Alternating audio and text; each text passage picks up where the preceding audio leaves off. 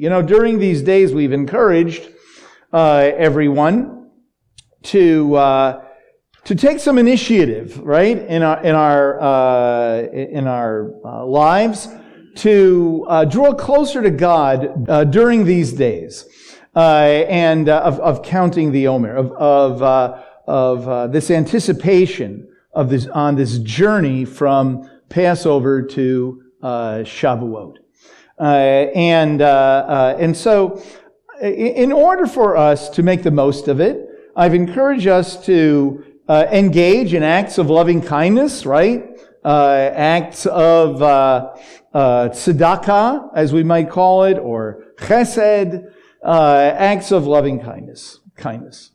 also, to be intentionally reading the scriptures, right? Perhaps we're involved in, in, our, in a Bible reading plan.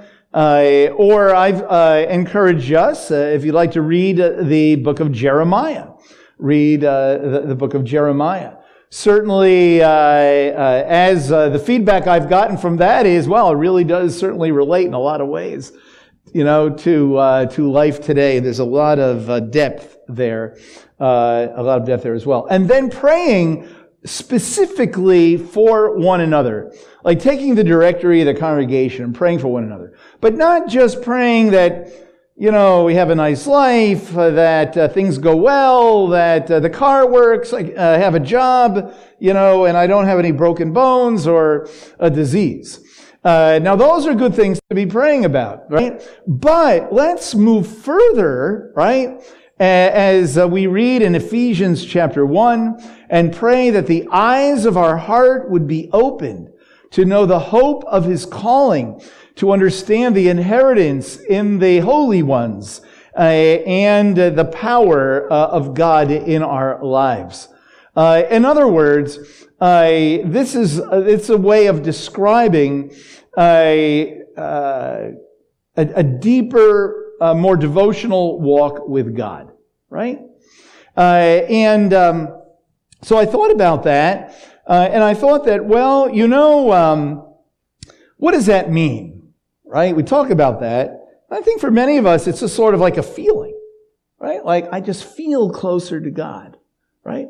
That could have to do with what I've eaten, the temperature of the room, uh, and uh, just what's going on in my life. I just, you know, feel uh, feel better about God, or or uh, I understood something that I didn't understand before. that's that's all good, all good.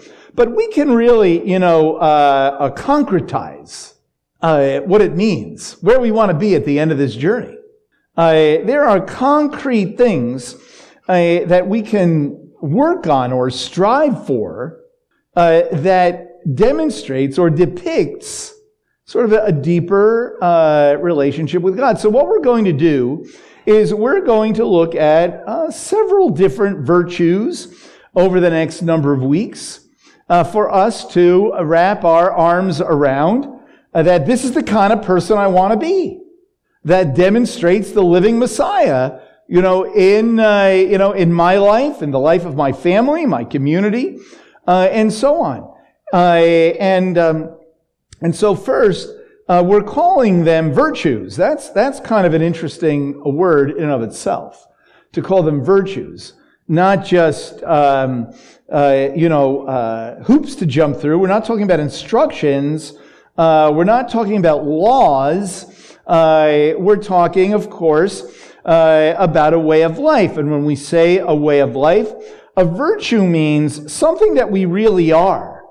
You know, not just something that we do. Of course, uh, a virtuous act, action means it's coming, you know, I, am engaging in it and it's good, and, you know, and moral and ethical and worthy and, and, and all of that. But it's part of who I am. It's not just doing it because God said I better do it, uh, so I'm doing it, right? But uh, really cultivating uh, a way of a, a, way of life, right? A way of life. Okay. Uh, and so as we engage God more and more, uh, the more we're identified with Him and have a desire to be like Him. But the transforming power of God, you know, is what makes it uh, happen. You know, when we talk about uh, these things, virtues and uh, you know being identified uh, with the Lord, uh, it's kind of like I, w- I was I was uh, mentioning this. I don't remember where, but it all kind of flows together. You know, but um, you know when it, when a young person is in high school. Uh, by the way, did our do we have any teens here today? right, I, I forgot to say stay in the service. Oh, good. Okay, you stayed in the service. That's a good thing that when you're in high school, oftentimes there is this uh, feeling of where do I fit in? Where do I identify? You know? Uh, and, and the good thing about talking about this is no matter how old you are, at some point in history past, you, uh, you dealt with this. Where do I fit in? Where do I fit in? And um, uh, sometimes, uh, you know, kids think about, well, I guess I fit in as uh, I'm going to be uh, a sports guy, uh, or I'm going to be a, uh, you know, um, I have to use terms that go back too far in history, uh, so I'm, I'm not going to say them. I'm, I'm going to be like uh, just. I'm going to, you know, dress a certain. I'll just say like that. I'm going to dress a certain way, so I can identify with this group, or I'm going to speak a certain way or I'm going to engage in an activity a certain way. So I'm going to be, you know, part of that crowd, right? Right? Well, you know, uh, as uh, uh, what, what I'm talking about here is that as we engage God more and more in this, in all the things that we're doing in the scriptures and prayer and and uh, you know receiving edifying uh, edifying conversation and and encouragement that uh, we develop a desire to be, so to speak, part of that crowd and to uh, think like that crowd and be and be like that. But the difference is is the transformation that comes from God. That there is a supernatural activity that goes along with my desire uh, to be that way. It's not just my desire to be that way, and it isn't that I have no desire that be, be that way, and I'm going to wake up tomorrow and God's going to zap me. Neither one of those work, right? Uh, it's, I have a desire that gets cultivated, you know, in all the ways that we've just said, and then the transforming power uh, of, uh, of God. So the first one of these, uh, the first one of these virtues, uh, I thought we would talk about very briefly uh, today uh, is uh, humility. Humility. Okay? Uh, humility, uh, interestingly enough, is considered the, the ground of all virtues. Uh, whether you're talking about the, the Jewish world and oftentimes in the Christian world as well. Uh, and so I just wanted to read a little quote here, a couple of little quotes uh, about uh, humility. There is a there is a book. Uh, I think I have it on the shelf or somewhere. Okay, uh, it's called Duties of the Heart. I don't know if any of you ever heard of that book, Duties of the Heart. It's uh, one of those books that was written about three, four hundred years ago. Uh, you know, by a, famous rabbi living in a in a little village somewhere in Europe. Uh, that uh, uh, became sort of, you know, an, an, important book of encouraging people to engage God in chesed, in, in loving kindness and so on. I, I, don't know if you Amazon it. I don't know if it's going to be there, but don't do it. I'm going to let. I want to know what time you're going to be checking it out. So don't don't be doing that in the next uh, few minutes. Okay. Anyway, the point is uh, is uh, there's a question in, in this book. And it's uh, on what do the virtues depend? On what do the virtues depend? And the answer is all virtues and duties are dependent on, on humility. That everything begins with uh, humility. You know, in the Talmud, uh, there is a uh, there's a great statement on this, kind of famous. One who sacrifices a whole offering shall be rewarded for a whole offering. One who offers a burnt offering shall have the reward of a burnt offering. But one who offers humility to God and man shall be rewarded with a reward as if he had offered all the sacrifices in the world. Uh, and so it just goes to show you how uh, important uh, in, uh, in the Jewish world uh, humility is. And, and of course, we read about it throughout the Bible. What do we read in Psalm 51? A humble and contrite heart God is not going to despise.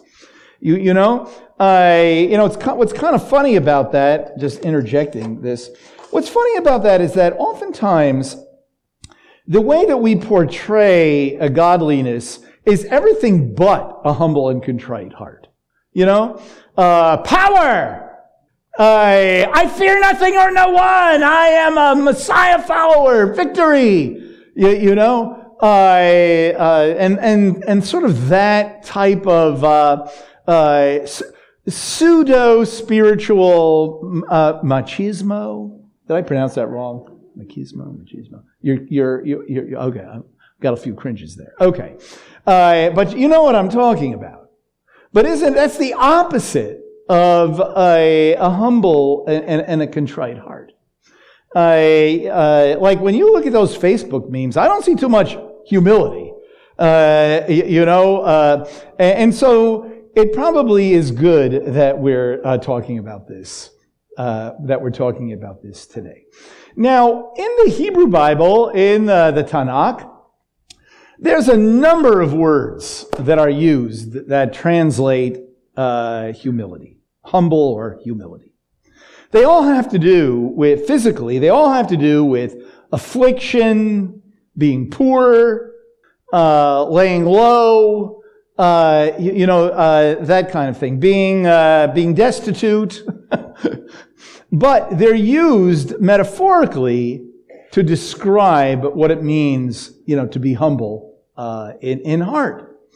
Uh, in the New Covenant, also, when you look at the actual meaning of the good thing about it in, in the Brit Chadashah, you don't have as many uh, Greek words, you know, that that describe it. A couple, uh, but again, uh, they mean um, to be uh, deficient in some way, you know. Uh, however, what's very interesting is that in the Brit Chadashah, in the New Covenant, uh, humility and being humble is given, especially in the, uh, you know, in the letters of Paul, uh, are given a new meaning, basically. Uh, of uh, uh, in, in ways that these Greek words were not used in the secular world. In the secular world, they were used in a very negative way. This was not some kind of uh, great character trait. It was very negative. And Paul turns it on its head.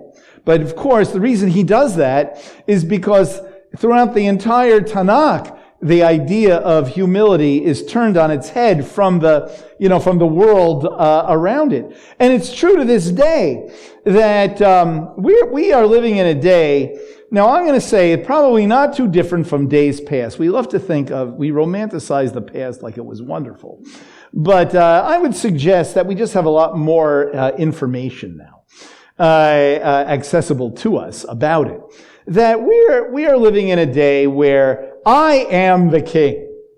In fact, as we'll see that uh, when you look in the Bible about what um, what uh, humility means, one way, one thing it means is the opposite of pride.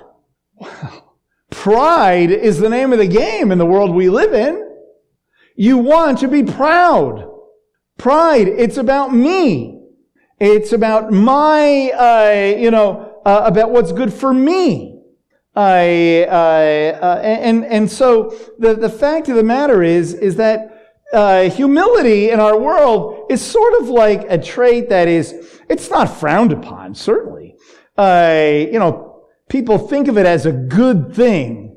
But may I say, for most people, it may be a good thing, but it's not my thing, right? Because I have my rights, I, I have my privileges, I have my entitlements, I have what belongs to me, and it's not fair if I don't have uh, what belongs to me. Uh, and if somebody, uh, you know, uh, says something that I don't like, that is a major affront. It's just all about me. Uh, and so it's not too different, frankly, ancient world when you really, when you really think about it. Uh, and uh, and you know it really is a, kind of convicting when when you when, when you really uh, think about it. So what does the Bible have to say? First, let's let's look at a few verses about it. You know, we first read in most English translations, anyway, about being humble. Actually, having to do with Pharaoh of, of all things. In Exodus chapter 10 and verse 3, it says, And Moses and Aaron went to Pharaoh and said to him, Thus says the Lord, the God of the Hebrews, How long will you refuse to humble yourself before me? Let my people go that they may serve me. Okay? So here, humbling oneself is to do what God wants, to o- obey, regardless of who you are. Uh, whether it is, uh, you know, people in covenant relationship with God, the Hebrews, Israelites, or Pharaoh. Okay? Uh, how long will you refuse to humble yourself uh, before me? Then we have, and I'm always reticent to use this passage for all kinds of reasons, but it's a great passage. In Second Chronicles, uh, chapter 7, in, in, verse 14, when, uh, uh, when Israel is being called back to God, we read this. Uh, and it's very helpful in this uh, context. And my people who are called by my name, if my people who are called by my name humble themselves and pray and seek my face and turn from their wicked ways, then I will hear from heaven and will forgive their sin and I will heal their land. And so humility really is uh, uh, very much related not only to just doing uh, what God says to do, but has to do with prayer, seeking God, repentance, uh, the forgiveness, basically a relationship uh, with God. And what we're seeing here, and as we will see, is that in the Bible, first and foremost, humility or being humble has to do with understanding where we fit in in our connection to God. And that's why it's the ground of all virtue. Because if we don't understand where we fit in in our connection with God, we won't get any of it right. We might try, or we might have it like sort of skewed a little bit, you know, but we won't really have it right unless we start with where we fit into God. Not where we fit into this world, but where we fit in with uh, uh, a God. You know, uh, in Proverbs uh, 22 and verse 4, it says, The reward of humility, the fear of the Lord, are riches, honor, and life. The point I, I want, just want to make there is that humility is identified with fearing God. Fear of the Lord if, if one might say, yes, I have within me the fear of the Lord, that is called humility uh, in, in the scriptures. Okay? In other words, it starts with God. By the way, that fear of the Lord, that's a pretty interesting thing, right? Uh, maybe we ought to have uh, Dr. Meyer come after the day of the Lord, go to the fear of the Lord, right? That might be pretty interesting, I think. Uh, you, you know, it's the beginning of wisdom. Right? Fear of the Lord is the beginning of wisdom. And what do we say about wisdom? Wisdom, uh, biblical wisdom is understanding the order of God from creation. You see? And fearing the Lord, understanding that God is sovereign, understanding that God is the creator, understanding uh, that I am accountable to Him, that it all starts with Him. Uh, in terms of my life, my, my, my birth, my death, my life, my destiny, it all starts uh, with God, uh, that is wisdom to understand that. Uh, and also, uh, that is called humility. In other words, it's not about me. It's not about my, remember that advertiser for MasterCard? How did that go again? I'm the master of my destiny or some, something like that, you know? Uh, there you go. Definitely. Uh, you know, when you when you watch uh, television, you really, if you pay attention in in the right way, you really see a mirror of the culture, right? A mirror of the culture in so many different ways. Same thing with music. We're learning that in our Ecclesiastes class, by the way. That in the culture, that, uh, you know, whether it be music, art, uh, doesn't this just take us back to good old Francis Schaeffer? Uh, you, you, know, we're living below the line of despair, right? Uh, but anyway, this idea of fear of the Lord, fear of the Lord and, and humility. It all starts with God. In Zephaniah, another uh, great uh, passage where you read, Seek the Lord, all you humble of the earth who have carried out his ordinances. Seek righteousness, seek humility. Perhaps you will be hidden in the day of the Lord's anger. And so humility uh, uh, is identified with living a, a Torah way of life, seeking righteousness, uh, identifying with God in covenant relationship, uh, and all of that. Then there's a wonderful passage uh, uh in uh, Deuteronomy chapter 8 when the children of Israel are on the plains of Moab. They're going to enter into the land, right? And now Moses is reminiscing. And, uh, and, and he, well, not really just reminiscing, you know, remembering the good old days. I don't think Moses if you ask Moses, when were the good old days? He'd have to really think hard on that. Um, but, uh, but uh, Moses is explaining what was going on with all those difficulties in the wilderness. And he says in Deuteronomy chapter 8, You shall remember all the way which the Lord your God has led you in the wilderness these 40 years, that he might humble you, testing you to know what was in your heart whether you would keep his commandments or not. He humbled you and let you be hungry, and fed you with manna, which you did not know, nor did your fathers know, that he might make you understand that man does not live by bread alone, but man lives by everything that proceeds out of the mouth of God. And so here, humility is dependence Humility is dependence on God that flies in the face of everything we know about the virtuous, dare I say, American way. Pick yourself up by the bootstraps, be independent, and that, and, and you can get anything you want or be anything you want. Where the scriptures teach dependence depending on God. Depending on God. You know, by the way, you know, it's the same thing when we say, we talk about rights. You know, rights. I heard a political advertisement not too long ago where the politician said, our rights come from God. Our rights come from God. You know, I yell at the television sometimes. and I say, chapter and verse. Right there, chapter and verse.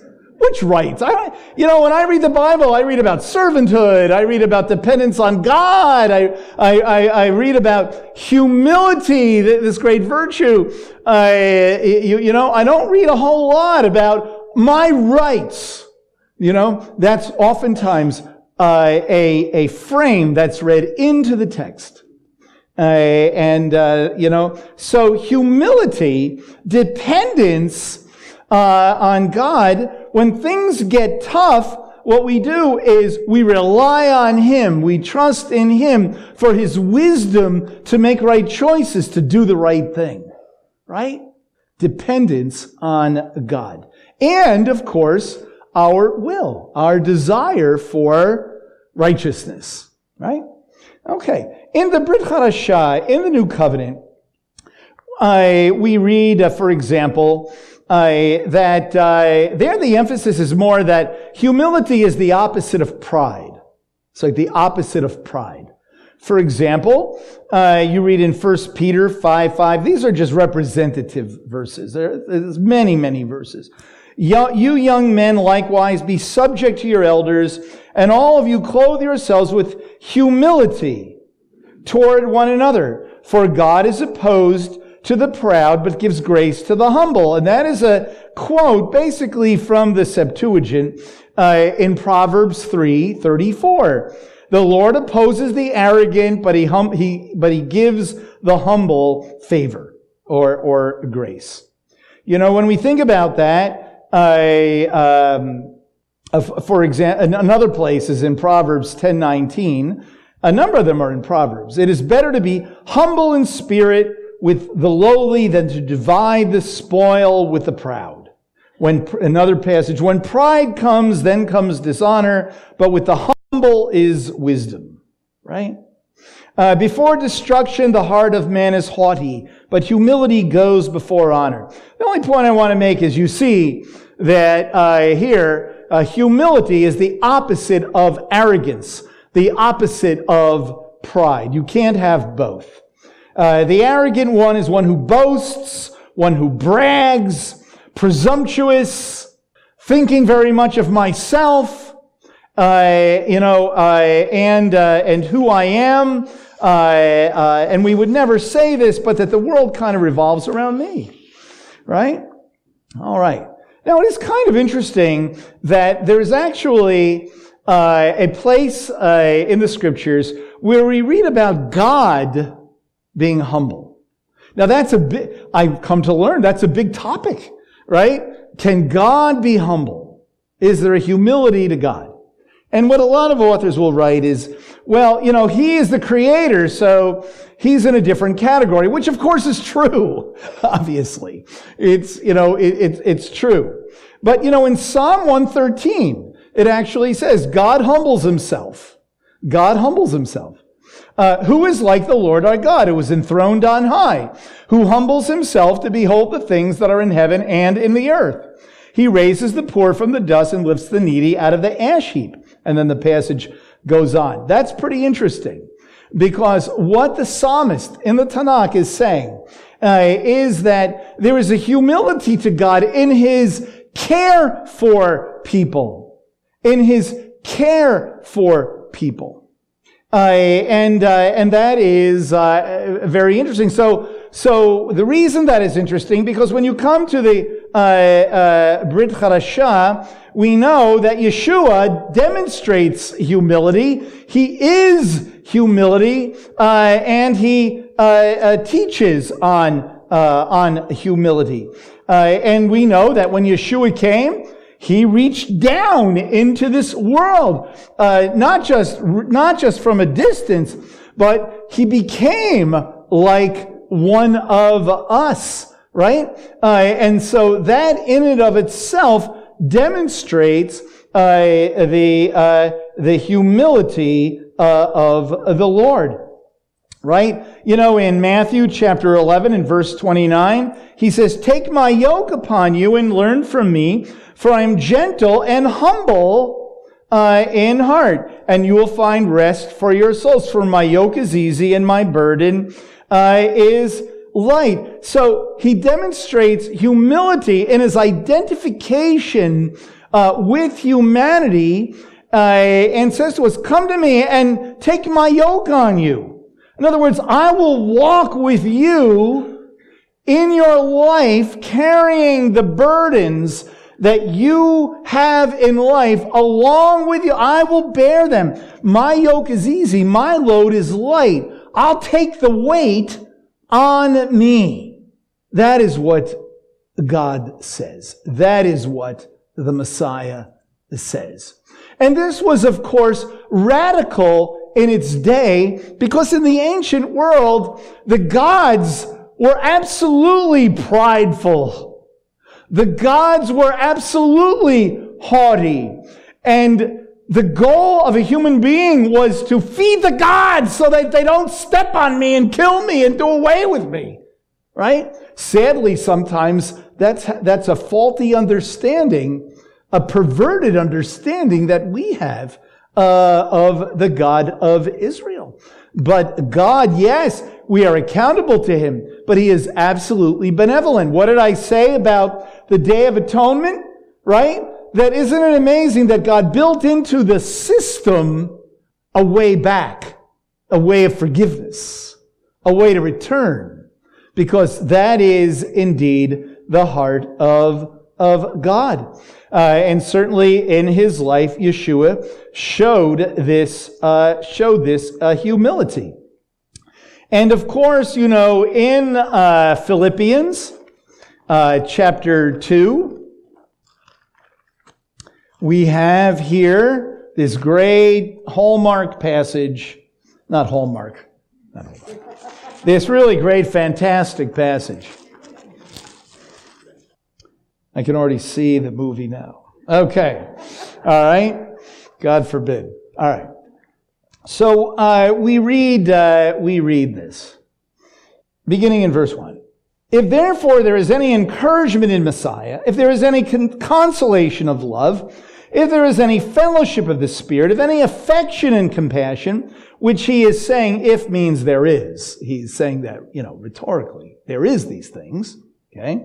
Make my joy complete by being of the same mind, maintaining the same love, united in spirit, intent on one purpose. Do nothing from selfishness or empty conceit, but with humility of mind, let each of you regard one another as more important than himself. And do not merely look out for your own personal interests, but also for the interests of others. The only way to do that, the way this is describing it, is if we are grounded in our relationship with God and we understand that there is no way to, uh, to uh, truly live this way without understanding where we fit in in our connection uh, with uh, in our connection with God. If we're really going to do these things, we need to understand. We need to understand this. So before we look more at that, right, we need to understand it's not just okay. I just need to try to be nicer to people. You, you know, uh, there's more to it than that. Uh, if we're really going to be empowered in humility and really be humble the way Yeshua understands it and desires for us to be, there's some things we need to understand. For example, you know, in John chapter 15, in verse 45, we read, Abide in me and I in you. As the branch can bear fruit of itself, as the branch cannot bear fruit of itself, unless it abides in the vine, so neither can you unless you abide in me.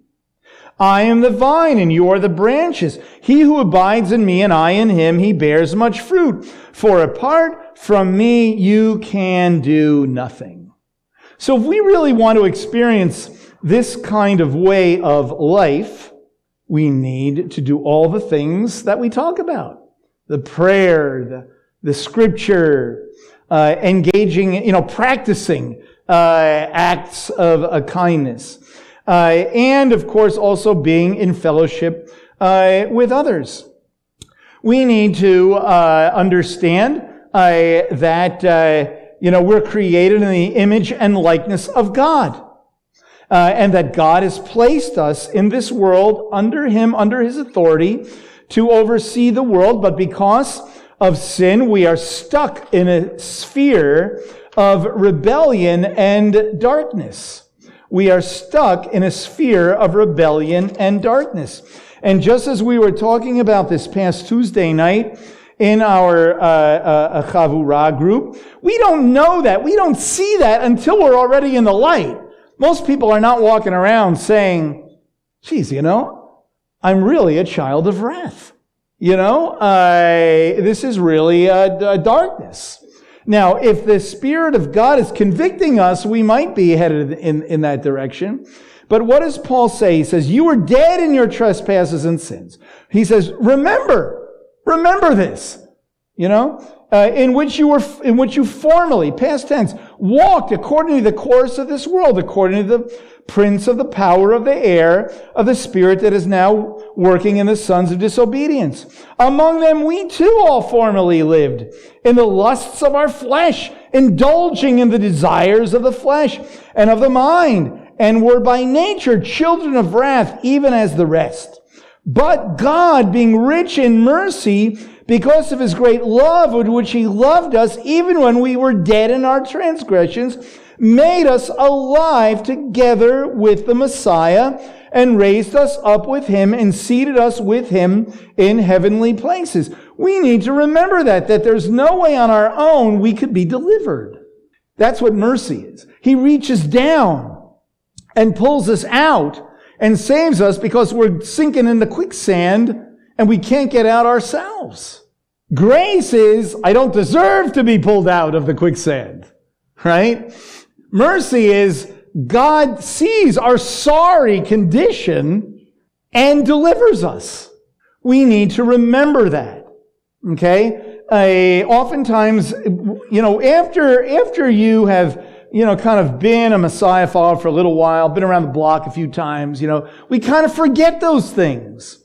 But they need to always be on the front burner so that we know, you know, uh, who we are. Now, that does not mean that uh, we view ourselves as worthless worms. Humility does not mean that we're worthless. Having a horrible view of ourselves is not humility. In fact, it's kind of related to pride. Because our focus is so much on myself. It's way unhealthy. Too much focus on me can really be depressing. But you don't want to go the opposite direction and think of too highly of yourself. You know, that humility is having the right view of who I am, where I was, what God has done in me, what he is doing me, and recognize that if I don't abide in him, I can do nothing. And that he is the one who assures my future. It's not about me. It's not about me.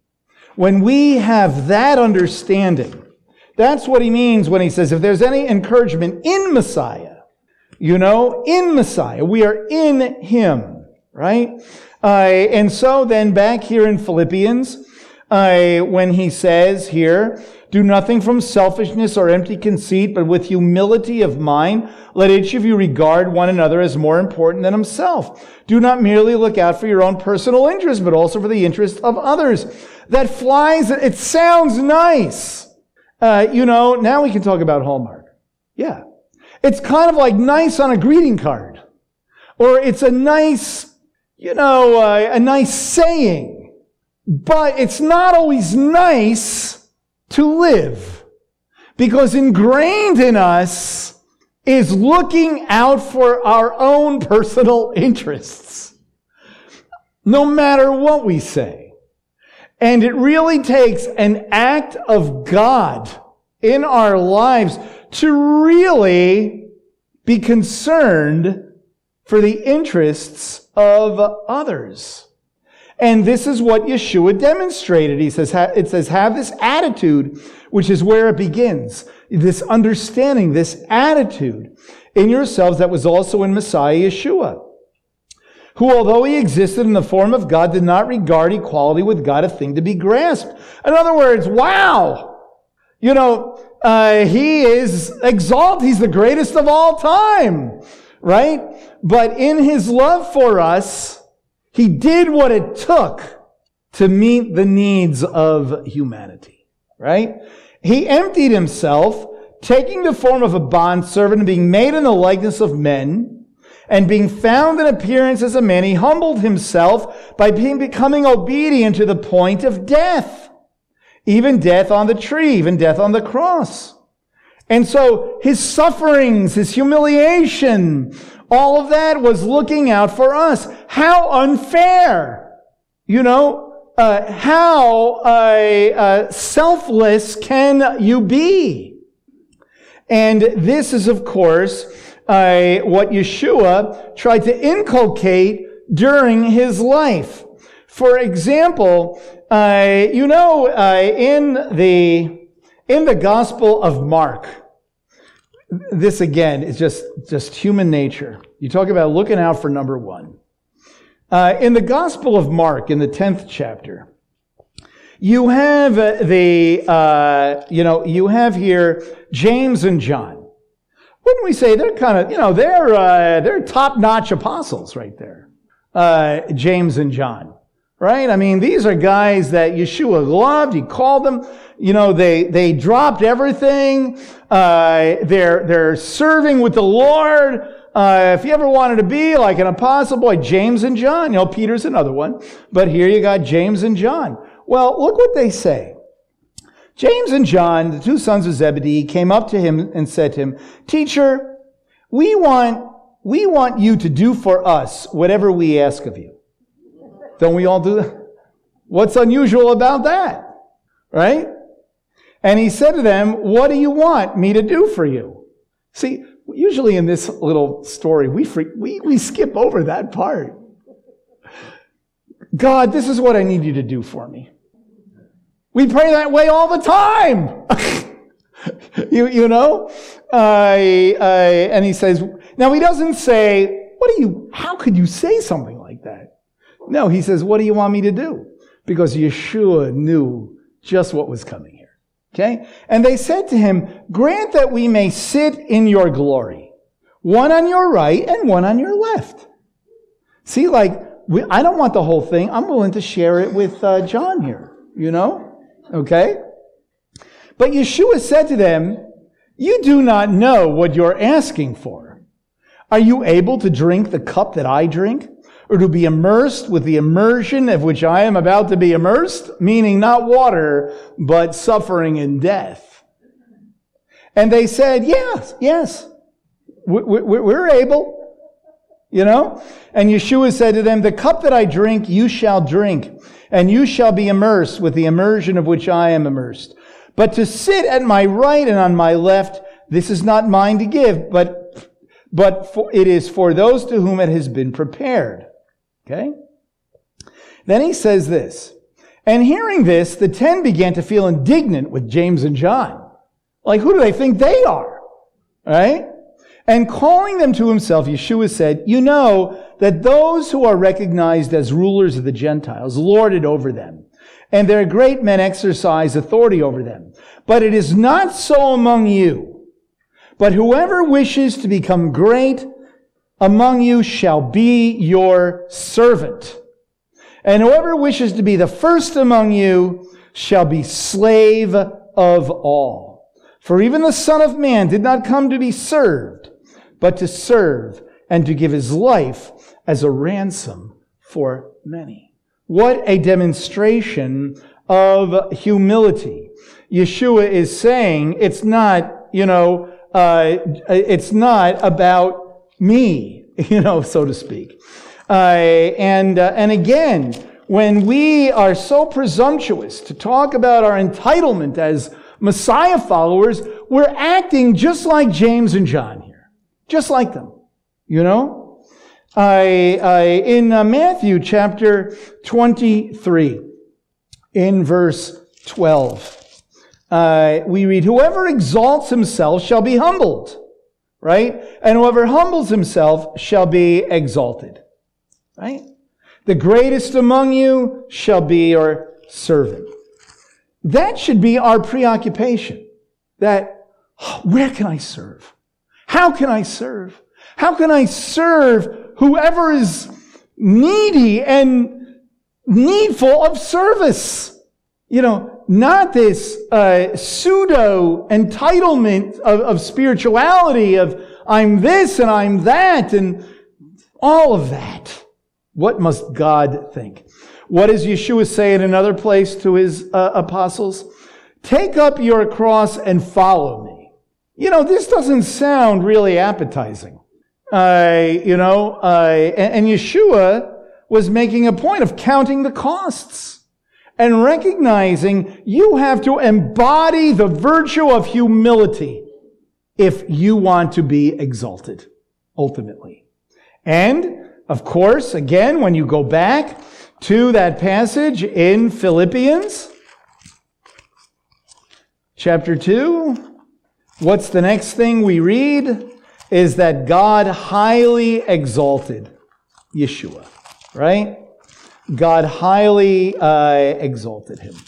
Uh, and you know to uh, to where uh, he is now, and for ourselves, true also. So we read here, uh, uh, therefore God highly exalted him and bestowed on him the, the, the name that is above every name.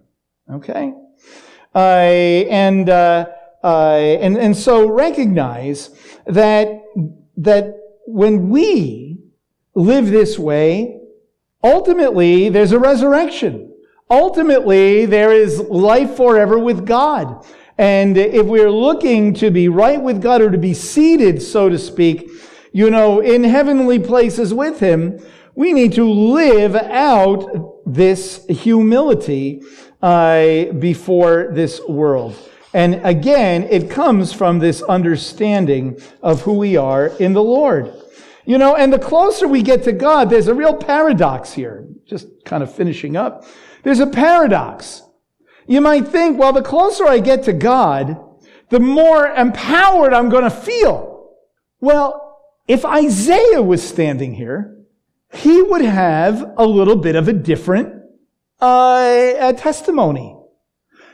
In uh, chapter 6, he sees the glory of God. Is he jumping for joy? Is he saying, Whoa, yes, yes, I've made it. Yes, oh, the oh, it's overwhelming. No, oy vey, right? As R.C. Sproul uh, titled uh, one of his chapters in his book, The Holiness of God. Right? Oy vey, woe is me. I am a man of unclean lips. I am of a people of unclean lips. The closer he got to God, the more he realized, the more humbled he became. The closer he got to God, the more he realized his need of God for forgiveness, his need of God for a spiritual uh, healing.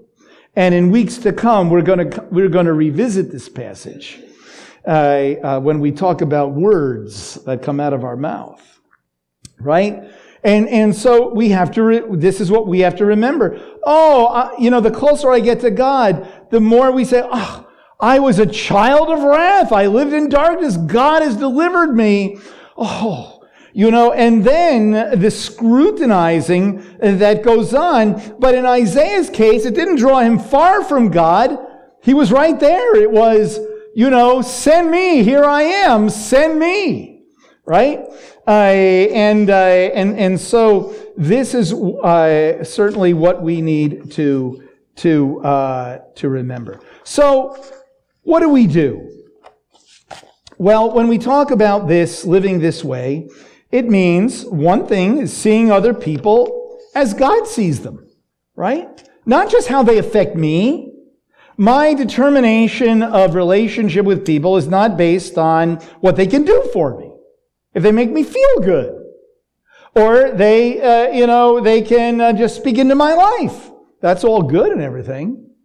But with all people, we need to see them as also created in the image and likeness of God and have that mind of humility that cares about others and not we're not merely caring about ourselves. And it's not based on you know, do I want to be like them? Do I admire them? Uh, do we have things in common? Uh, do they have an easygoing personality? Uh, you know, all those kinds of things. Uh, another one is see difficult people as like walking in the wilderness. Like what Moses was saying about, about our ancestors when they were in the wilderness. You know, I humbled you by, uh, uh, by taking away tasty food to see if you would, re- you know, it was a test to see if you would rely on me. Or may I suggest encountering difficult situations with people, see it as, oh, this is a teachable moment from God to learn humility and to care for people, even if I have to bear with them. Another thing is stop talking. How's that? Stop talking and listen. Listen. That shows great dignity. And let's stop seeing ourselves as God's gift to the world. A sense of entitlement. I deserve this. These are my rights. We are better than everyone else in, in, uh, in any which way, shape, or form. And then, uh, you know, remember that you are accepted for who you are and you don't have to be perfect. That's a great thing about humility, right? That God accepts us the way we are. He receives us back because Uh, receiving forgiveness is a great part of being humble. Receiving forgiveness, and of course, uh, forgiving, uh, forgiving others. And lastly, in the uh, Gospel of uh, Luke, in the Gospel of Luke, uh, we read about a, a, banquet. Okay, we read about this banquet. Uh, where, where Yeshua says, you know, when you come to the banquet, don't sit in the seats of honor, right? But basically, uh, give them to uh, give them to someone else. We read, he began speaking a parable uh, to the invited guests when he noticed how they had been picking out places of honor at the table, saying to them, when you are invited by someone to a wedding feast, do not take the place of honor, lest someone more distinguished than you may have been invited by him. And he who invited you shall come and say, give place to this man, and then in disgrace you proceed to occupy the last place. But when you are invited, go and recline at the last place, so that when the one who was invited you comes, he may say to you, friend, move up. Then you will have honor in the sight of all who are at who, all who are at the table with you. For everyone who exalts himself shall be humbled, but he who humbles himself shall be exalted. And so, uh, the last thing to say really is, uh, let's make room at the table. Make room at the table for others.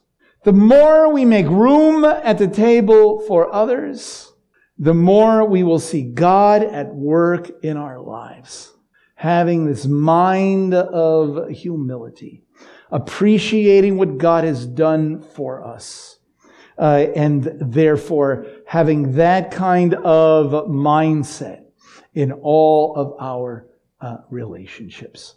That is the ground of all of the virtues, this sense of humility. So as we journey together, uh, uh, on this journey from Passover to Shavuot. May we cultivate this mindset, this lifestyle of humility. Let's pray. Lord uh, God, I pray for us that we might now think, you know, am I, uh, am I practicing humility? Am I a humble person? Not just doing humble things. Am I a humble person? Uh, Lord, and I pray that you might convict us of areas in our lives where we are lacking in that way. And uh, Lord, may we become just more like you. May we, so to speak, lose ourselves in you, uh, Lord. May we uh, bear that uh, cross, Lord. May we die, as it were, daily to ourselves and live in you, Lord. We thank you and we receive that message and challenge in our lives. We pray in Messiah's name.